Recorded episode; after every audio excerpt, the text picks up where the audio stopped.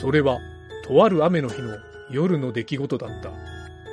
誰もいないはずのリビングから何やら怪しげな物音がした。なん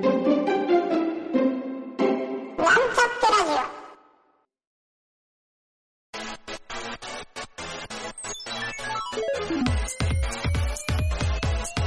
な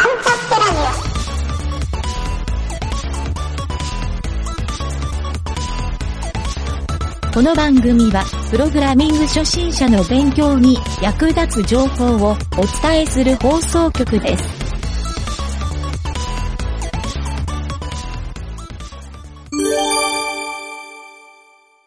裏技のコーナー。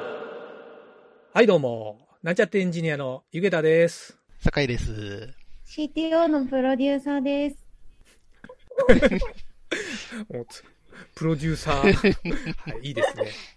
はい、今週の、裏技のコーナー、吉田さんもゲスト参加していただいて、進めてますが、ですね、はい、僕の方からじゃあまず1本目行ってみましょうか。お願いします。はい、僕はですね、今回は Chrome ブラウザーの裏技というのをちょっと持ってきてですね、皆さん使ってる開発エンジニア大好き Chrome ブラウザーの、プラグインや拡張機能を使わずに超手軽に画面内の任意の箇所の色情報を取得できるっていう技。すごい。なるほど。なかなか便利そうですね。そう、機能拡張を入れてる人がほとんどかなと思うんですよ。フロントデザイナーの人とかも、もうそんなんね、いらないですから。もうデフォルトでできるんですよっていうのを今回裏技としてご紹介しようかなと。なるほど。はい、便利そう。この反応があるということは皆さん拡張機能入れてる派ですか？入れてる派ですね。すぐ入れちゃう。はい、もうね、僕がこれを紹介するともう速攻削除してもらいます。そのぐらい簡単にできるんで。はい。意外とね、これ落とし穴っていうか本当それだけなんだみたいな感じで、そうなんですよ。というね、こんな便利な機能がもう備わってるという。なるほど。じゃあちょっと簡単に説明するとですね、はい、まずちょっとじゃあ実際見てもらいながらにしますか。吉田さんと酒井さん、Chrome ブラウザ開いてもらって、はい、なんかページを開いておいてください。はい、開いてます。はい。どこでもいいんで。はい。で、JavaScript のデバッグコンソールを、はい、Mac だとコマンドオプション I、J かな？どっちでもいいんですけど。はい、はいですかね。はい。ですかね。はい、はい、どっちでもいけるんですが、はい、それをちょっと開いてもらってて、はい、エレメンツのタグにしておいてもらうといいですね。エレメントの。エレメントですね。ごめんなさい、それなくてもいいや。ちょっと色を調べたいエレメントを右クリックするのが先でした。はい、なるほど。右クリックして検証ボタンを押してもらったら早いです。はい。はい。検証ボタンを押すと右側にデバッグコンソールが開いて、エレメントのその HTML のドム構造が出るじゃないですか。出ますね。で、はい、その、下か横かスタイルシートのスタイル図っていうのが表示されてる。はい。の分かります？はい。で、そこの中のどっかにカラー指定がされてるとこないですかね。なければその近隣のエレメントをクリックしてどっかしらに。例えばフォントカラーとかバックグラウンドカラーとか何かしらの色が指定されてるところで色の四角いポッチが出てると思うんですよ。わかります？違うな。たどり着かないですか？いや、これ見てるページがモダンだとちょっと作りが細かくて良くないかもしれないですね。ヤフーさんとかがいいかもしれないですね。ちょっと今じゃあお二人にはですね、僕が画面共有をしてお伝えしようかな。ちょっと見てもらった方が早いと思うんで、はい、よろしいですか？例えばこのページで右クリックをして検証を押すと、こんな感じで出るじゃないですか。で、ここら辺にこうカラーが出てる、はい、カラーいっぱいあるじゃないですか。はい、どれでもいいんですけど、1個カラーを押すとピッカーが出るんですよ。なるほど。はい。これで画面のどこでもですね、こう色が選べるんですよ。ドット単位で。例えばここの色ってやると、ちょっとポチってやると、ここにもう出て、なるほどくれて、そういうことか。ちゃんとここに、そうなんですよ。で、ピッカーの中に色が反映されると。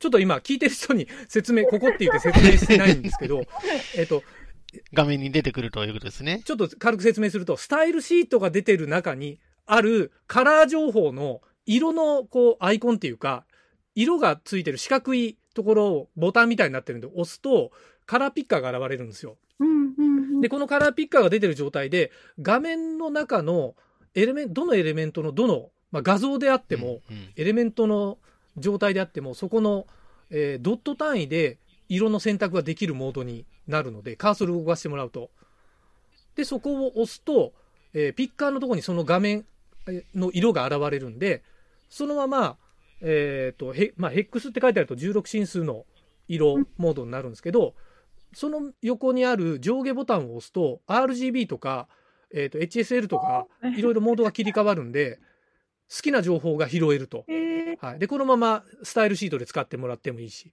だからいろんなサイトのこのデザインの色味いいなと思ったらそこの検証をしてもらって色ピッカーで情報を簡単に色情報を引っこ抜けますよと。なるほど。というこれがですね意外と皆さん知らないカラーピッカーを簡単に使える裏技とまあこれをちょっと探すまでまあなかったら多分どっかにあるんですよ、うん、いろんなドム構造のところをクリックしていくと確かに結構必ず書いてはあるので、うん、これでいくらでもピックアップできるんではいというねこの機能拡張は外してもいいですよという確かにこういう裏技でした、はい、いやこれ便利ですね。ちょっと本当はなんかそう視覚でね見て説明してあげたかったんですけどちょっともし聞いてる人で分かんなかったらお便りくれるともっと細かく説明したいと思いますはいという、はい、僕の方の1本目でした、はい、ありがとうございます。いやこれは使えますね。いいですね、うん、使えそうでしょ、はい、これイエールさんの会社の中で言って全員から機能拡張を取っ払ってください。いやもう全員から消してやりますよちょっとでもメモリが軽くなるように確かに、はいでは酒井さんの方をちょっとお聞きしますか。はいじゃあ僕の方いきたいと思います。今日はですね、はい、HTML のお話をちょっとしたいなと思って持ってまいりました。お、はい、いいですね。まあはいはいはい、そうですね HTML のタグってこうネスト中にこう入れれる、うん、入れれないってあるじゃないですか。あ、はいはいはい、例えば、はい、リブの中にリブは入れれるみたいなけど P タグの中にリブは入れれないみたいなのとか、なんかそういうルールが結構細かくあって、これ全部覚えてる人多分そうそういないと思うんですよね。おお、なるほど。おそらく。大体大まかなとこは多分覚えてると思うんですけども、全部となるとなかなか、あれこれ入れていいんだっけみたいなところを迷われると思うんですよ。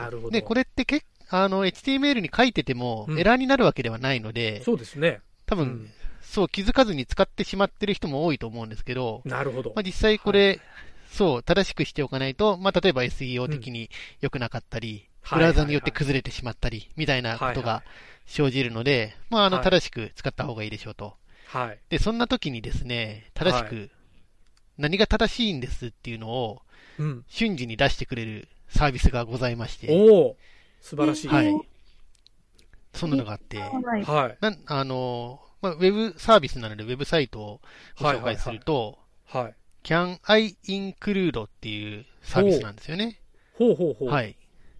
で URL で言うと、はい、はい、ちょっと長いんですけど、CanIInclude なので C A N I、はい、あ I は1個ですね。C A N I N C L U D E G L I T C H.me っていうグリッチ .me、はい、ちょっと長いです。なるほど。そうですね、はいはいはい、グリッチ .me ですね、はいはいはいはい、というサイトがあるんですけど、はいはい、開いていただくとですね、はいはい、ほんとシンプルなタグを2個入れるだけの画面が出まして、例えばここに左にリブ、はい、右に P とかを入れると、はい、で Go を押すとですね、はい、もう瞬時に出してくれますと。あ、しっかりしたインフォメーション画面が出るんですね。そうなんですよ。ブラウザごとにできる、はいはい、できないみたいなのがきちんと出てくれて、はいはい、でしかもそのタグを入れ替えることも できると。でそうすると P の中にリブはみたいな、はい、リブの中に P はみたいなのがすぐ分かるっていう感じですね。あ、というですね、かなり親切に教えてくれるサービスがございまして、いいですね。ウェブ制作には非常に役立つんじゃないかなと思います。この結果のところの Yes, you can がいいですね。そうですね。Yes, you can だと。No, you can't と。いい表情だけど。No は結構しかめっ面をしてくるので。いいですね、この渋いおっさんの顔が。渋い感じがね、またいいんですよ。なるほど。素晴らしい。あ、これはいいですね。フロントコーダーの人には、ちょっとぜひ使ってもらえるといいんじゃないですかね。特に入りたての方とかは、はいはいはい、どれが入っていいんだっけみたいなの迷われると思うので、ぜひ正しいタグを。しかもなんかブラウザごとに。あ、そうそうそう。ブラウザごとにこう、出てきてくれるっていう。なんかいろいろ。はあ、すごい。細かい。なかなか親切なサイトですね。うん。本当ですね。ああ、いいな、これ。結構。確かに。ウェブビューまで書いてある。すごい。そうそうそう。割とね、気が利いておるんですよ。はい。おー、本当だ。さすが今時のサービス。今時のサービスはやっぱり気が利いてますね。本当ですね。いやー、なんかシンプルな入り口からしてダメなのかなみたいな。サービスの参考になりそうですね。そうなんですよ。やっぱり迷わないっていうのは非常にね、大事ですよね。うん。目的以外のことは何もしないみたいな。これはなんかいいですね。こういうそうかサイト紹介の裏技もあるっちゅういい見本でしたね。はい、こんな裏技が、うん、裏技なのかわかんないですけどこんなのを紹介しました。いやいや、裏技ですよ。言い切ったもん勝ちですよ、裏技は。裏技です。はい。はい。いやいや、まあ今週もね、じゃあ無事に2本お届けできたということで、はい。はい、吉田さん、参考になっていただけましたでしょうか？あ、そうですね。この2つはね、最初にエンジニアさんがつまずくとこだと思うので、こういう便利なサービス紹介していただけるとすごい助かります。ありがとうございます。よかったです。はい。という感じで、今週はお開きにします。はい、お疲れ様でした。お疲れ様でした。お疲れ様でした。